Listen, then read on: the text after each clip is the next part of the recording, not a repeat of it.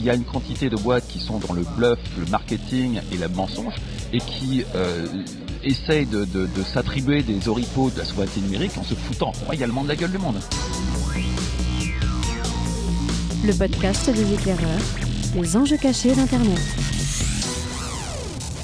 Bonjour à tous et bienvenue dans le 17e épisode des éclaireurs du numérique, avec toujours autour de la table et toujours en public d'ailleurs, un public qui ne le sait pas comme d'habitude. Damien Douany, salut Damien. Salut à vous deux. Et Fabrice Epelboin, salut Fabrice. Bonjour. Alors, on va parler de Quant aujourd'hui dans ce 17e épisode. Quant qui a fait l'objet d'un joli article dans Mediapart, c'est le moins qu'on puisse dire, qui raconte un peu l'histoire de, de Quant. Quant, c'est le, la souveraineté numérique française dans ce qu'elle a de plus flamboyant d'une certaine façon, où, où la volonté... Flamboyant, je suis pas sûr que ce c'est- justement pour ça que je, je, porte-drapeau. porte-drapeau de la souveraineté française, qu'il faut un moteur de La recherche qui macroniste française. voilà, qui, qui viennent concurrencer Google, qui, je le rappelle, au mois d'août a fait 92, euh, je sais pas quoi, pour cent des recherches dans le monde. Donc il y a Quant. Et qu'est-ce que on- globalement vous avez pensé de l'article vous de Mediapart?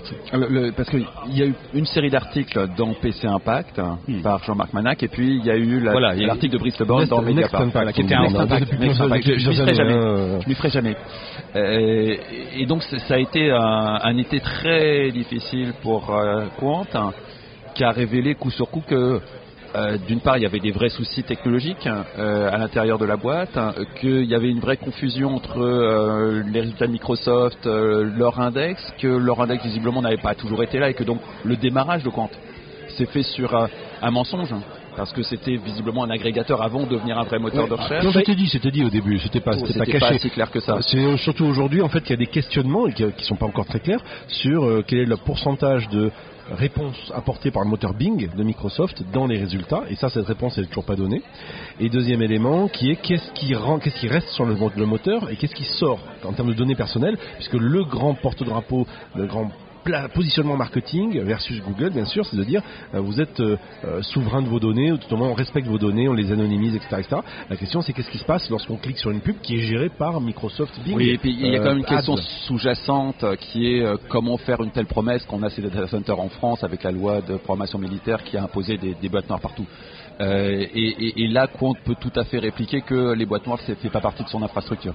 Bon, Quant Mais- existe quand même depuis 2011. Donc au début, évidemment, on connaît le principe fake it till you make it. Il fallait bien faire quelque chose. Donc ils ont commencé à prendre Bing et puis c'était ça au départ. Mais depuis quelques années, apparemment, Bing serait sorti un petit peu de- du champ de, du- de recherche. Il y aurait quand même vraiment un moteur de recherche derrière Quant. ça. Et par ailleurs, ils ont une alliance de plus en plus étroite avec Microsoft. Donc c'est- forcément ça suscite la méfiance parce que comme à côté de ça, il est évident qu'ils cachent énormément de choses. Et, l'article de Mediapart était quand même assez imposant à ce niveau-là.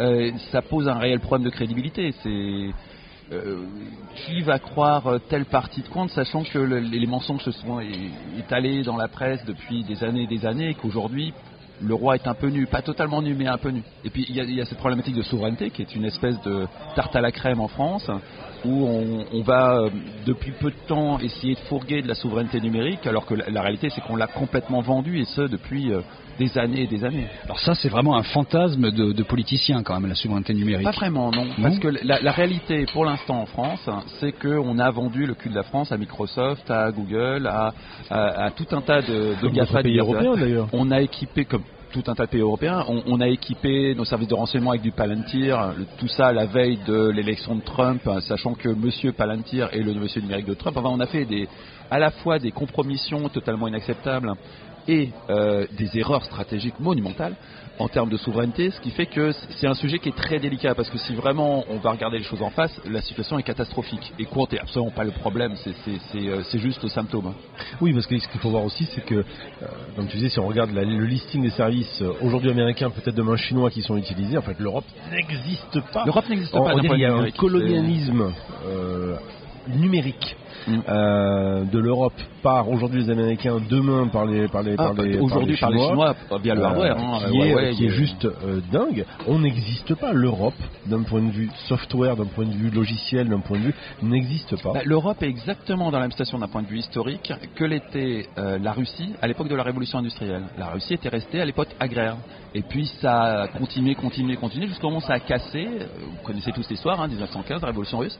Euh, et c'était clairement un pays qui n'avait pas fait le saut de la révolution industrielle et qui du coup à un moment a cassé. Après Quant aujourd'hui c'est Paris, Nice, Rennes, euh, Haute-Seine, Région PACA, Thales, Safran, France Télévisions, l'Assemblée nationale, le ministère des Armées, c'est aussi Le Monde euh, sur le site de la recherche du site du Monde Oui, et en fait, d'autres. ils, ils utilisent un- leur moteur en, en version B2B marque blanche. En fait, ils intègrent dans la gestion de la recherche dans le dans le dans les dans les euh, les intranets. Donc en fait, c'est pas franchement tout pas à idiot, fait la même chose et ce qui est ils pas idiot comme business. Non, c'est très malin. Ils, ils ont dans les, les actionnaires de Quant l'un des euh, lobbyistes les plus virulents qui soit en France, hein, ce- ce- qui fait beaucoup parler de lui d'ailleurs. Et, euh, et c'est clair qu'ils ont su utiliser leur réseau politique non seulement pour récupérer de la subvention, hein, ce qui est le jeu de toutes les startups, et ils l'ont juste mieux industrialisé que d'autres. euh, mais également pour passer ces marchés B2B avec des institutions de façon à augmenter leurs utilisateurs. Oui, c'est pas. Enfin, moi, d'un point de vue, moi, je parle d'un point de vue produit. Je trouve que c'est une très bonne idée. Euh, c'est vraiment pas idiot. Moi, j'utilise Quant comme utilisateur et je trouve que c'est vraiment pas mal. Honnêtement, par rapport à il y a quelques années où bof, c'était pas extraordinaire. Euh, il m'arrive continuellement d'aller sur Google parce que je trouve que les résultats sont pas assez pointus, etc. Je trouve intéressant la démarche qu'ils ont euh, de dire on utilise OpenStreetMap pour avoir la cartographie. Enfin, il y, il y a des volontés de faire des systèmes de protection de données qui sont pas idiots. Honnêtement, sur le papier, c'est un positionnement marketing aussi. Je trouve intéressant parce qu'il y en a beaucoup qui sont en train de se positionner sur ce positionnement marketing. L'ancien fondateur de Mozilla d'ailleurs, qui a monté son propre moteur, de- euh, son propre navigateur, qui s'appelle Brave, qui d'ailleurs travaille avec Compte Mhm. maintenant, euh, Tristan donc qui se positionne là-dessus aussi. Donc il y a un marché. Ou euh, Scred de Skyrock. Au hein. stade de, de- de Skyrock. Donc il y a un vrai marché sur ce truc-là. Ce que je comprends qu'on critique le code de Quant, c'est le fait de dire, bah, en fait, en gros, il y a l'État qui a mis de l'argent, ou tout le monde des des institutions publiques qui ont mis de l'argent dedans, et on n'est pas sûr de ce qu'il y a dans la boîte finalement, de ce que je comprends finalement, de ce que j'ai lu, de ce que j'ai entendu. Et le questionnement, il est là. Mais est-ce que quelque part, euh, si on était aux États-Unis, est-ce qu'il se poserait autant de questions sur le Ah, mais il n'y aura pas de subvention publique. Euh, Si on était aux États-Unis, la subvention publique aurait eu lieu dans, le- dans la plupart des cas au tout début de la boîte, comme ça a été le cas pour Facebook, pour Google, pour toutes ces boîtes-là, qui ont eu euh, typiquement des, des- des subventions d'Incutel. Donc c'est c'est, euh, euh, l'État américain n'a pas du tout la même approche financière Bon, de son. arrêtons de tourner autour du pot, parlons de Eric Léandri, qui est quand même le fondateur de, de Quant, qui est Joker. Joker. C'est ça l'histoire quand même. C'est que derrière euh, cette histoire de Quant, avec des histoires qui se disent en bruit de couloir sur la façon de manager la boîte, enfin c'est pas le seul manager un peu euh, violent potentiellement dans une boîte hein, qui existe dans le web, mais enfin il y a quelque chose d'un petit peu sulfureux dans le personnage. C'est ça un peu. C'est-à-dire ce mélange entre de l'argent public, beaucoup d'argent public, de la caisse de- des dépôts et des consignations, donc de l'État finalement, et un personnage qui est euh, pas extrêmement recommandable sur tous les plans. Après, alors est-ce est-ce qu'on peut dire un truc là-dessus ou pas? Parce que c'est ça qui coince aussi et qui fait l'objet de, de l'article de Mediapart aussi. Alors je le connais pas. Alors là, ce serait pas déjà difficile de, de- de- de- de juger quelqu'un. Non, sans moi, merci. très, très honnêtement. En revanche, non, il y a, y a- non, il y a- non, Oh la patate chaude Non, mais ce qui est intéressant, non, c'est vrai qu'effectivement, c'est ce qui, pointe, ce qui est pointé du doigt. Euh, ce serait bien difficile de, de juger quelqu'un quand on n'a pas travaillé avec lui ou qu'on ne le connaît pas. C'est vrai qu'on le connaît pas. En revanche, en revanche, moi je note un truc intéressant, c'est le fait que euh, il peut y avoir des profils un peu de, de, euh, on va dire, euh, de pirates. Prenons l'exemple de Xavier Niel à l'époque, ou même, euh, tu parlais de Pierre Bélanger à une époque, pas, qui était aussi un peu au démarrage, on ne savait pas trop, non Enfin, Pierre Bélanger, c'est quoi le problème au démarrage? Il a, Oh, il, ils- il a ils ont- monté une radio dans la cuisine de sa Non, mère. non, mais enfin, ils, ils ont tous quand même un peu commencé par le Minitel, hein. le Minitel ouais, non, ils ont tous fait des profils un peu. Ah, si, si, si, ils ont si, tous euh, fait des 36 15 profils un peu Géraldine, je suis désolé. hein. si, si, si, si. Le- le- le- le- il y a une grosse différence, à mon sens, entre monter du Minitel rose pour faire fortune et euh, remettre tout sur le rouge pour créer euh, Free, ce qui est grosso modo ce qu'a fait Xavier Niel, et puis euh, ce qui est reproché à, à Léandré dans Mediapart. hein. Euh, c'est pas du tout le même, la même dimension. Il y a d'un côté des gens qu'on peut qualifier de pirates parce qu'effectivement ils ont euh, flairé le bon filon du numérique qui à l'époque était le, le Mm. cul sur Minitel Rose, mais il n'y a aucune infraction particulière. Et de l'autre côté, euh, il y a quelque chose qui est euh, fondamentalement passible de peine de prison Mm. et qui n'a absolument rien à voir avec le numérique. Aucun rapport avec le numérique.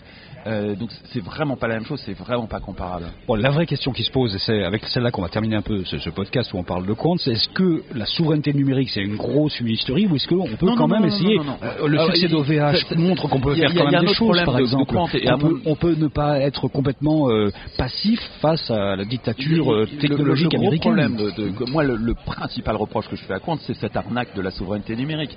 Ils sont en train de saloper un concept qui est assez fondamental, et vraiment ils l'ont salopé. Euh, Là-dessus, c'est euh, impardonnable. Euh, Quant joue au marketing avec la souveraineté numérique tout en passant des contrats avec Microsoft et en nous expliquant que non, ça n'a rien à voir. Il y a des gens qui font vraiment de la souveraineté numérique. Euh, je vais euh, prendre la défense de mon ami Bélanger et de Scred. Mhm. Scred est vraiment un truc qui a été complètement pensé de A jusqu'à.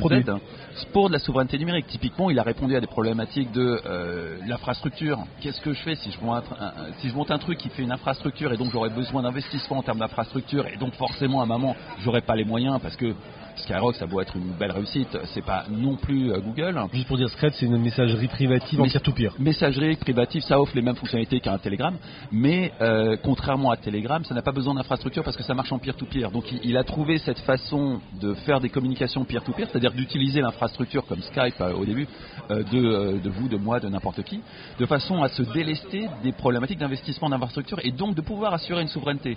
Et le truc est pensé comme ça dès le départ, parce que euh, Skyrock l'a pas du tout pensé pour faire du fric, il l'a pensé parce qu'il y a une vraie volonté de souveraineté chez Bélanger, il a écrit des bouquins, c'est- lui qui a lancé le concept en France. Donc il, a une vraie légitimité là-dessus et il a fait ce produit non pas pour gagner du fric parce qu'il est déjà riche, mais pour proposer- faire une proposition de souveraineté numérique. Alors que de l'autre côté, marketing et le mensonge et qui euh, essaye de, de- de s'attribuer des oripeaux de la souveraineté numérique en se foutant royalement de la gueule du monde. C'est- une arnaque totale et c'est un sujet gravissime qui va nous retomber dans la gueule de façon violente parce que ben, il faut être bien conscient qu'à partir du moment où vous donnez euh, votre âme à Microsoft, vous le donnez aussi euh, à la NSA et que les États-Unis en ce moment sont en train de prendre une direction qui n'est pas favorable à la France. Tout ça va se payer très très cher. Le, problème pour, pour conclure de, de, de, de Quant, à mon sens aussi, c'est la posture de communication qu'ils ont. Euh, très clairement, il y a des gens très estimables qui sont dans les équipes de, euh, de, de Des Quant, amis, ouais. euh, qui sont des gens très bien, honnêtement. Et euh, des Tristan Dito, des Guillaume Champos, qui ont- sont des gens qui ont démontré plus d'une fois leur, leur Ah, rigueur totalement. et leur droiture par rapport à, à ce sujet du numérique. Moi, ce qui m'embête, c'est le fait que quand on pose des questions précises sur certains sujets, il n'y a pas de réponse, ou bien c'est de l'agressivité qui en revient, et en gros c'est de dire bah, venez voir, euh, venez voir comment ça se passe, mais il n'y a pas de réponse précise. Il y a un loup, il y a un truc, enfin il y a un loup. Il y a manifestement un truc qui gratte quelque part Clairement. et qui doit poser question. Pourquoi Bonne question. C'est la vraie question. Mais je pense qu'il y aura d'autres articles qui vont essayer de traquer ce, ce pourquoi Oui, en il y aura articles de la communication un petit peu violente de Léandry, il faut le dire tel qu'elle est. Et, et puis très objectivement, vis-à-vis des ça a journalistes. ouais. démarré, tout- tout- toute la merde qui est tombée sur Quant cet été a démarré à cause de Quant. Ils ont quand même réussi à condamner euh, en justice quelqu'un pour avoir dit la vérité à propos de Quant. Donc forcément, euh, c'est certainement la meilleure façon d'attirer tous les journalistes de France hein, euh, pour pour se prendre une Et rousse. puis la lettre A qui. euh, La lettre A a aussi un procès de la doigt, part de euh, Quant. Faire un procès avec la lettre A pour vraiment être, euh, être barré. Quoi. Et, et effectivement, leur seule réponse est judiciaire ou d'ordre encore plus violente, physique. Euh, à partir de là, c'est normal ce qui leur arrive. On a parlé de, de Quant dans ce podcast. On n'a pas dit des choses extraordinaires, mais il y a pas mal de choses à, à aller chercher quand même. L'article de Mediapart est intéressant. Il y a ce qui avait été fait, le, tu citais l'article de Manac aussi. Dans, Manac, dans- Next, Next Impact. Next Next Impact. Impact. Vous pouvez vous vraiment vous renseigner là-dessus, en savoir un petit peu plus et aller tester Quant quand même, parce que tu nous dis que c'est sympa. Il faut aussi aller faire un petit tour là-bas. Merci les gars. À la semaine prochaine. Salut. Salut.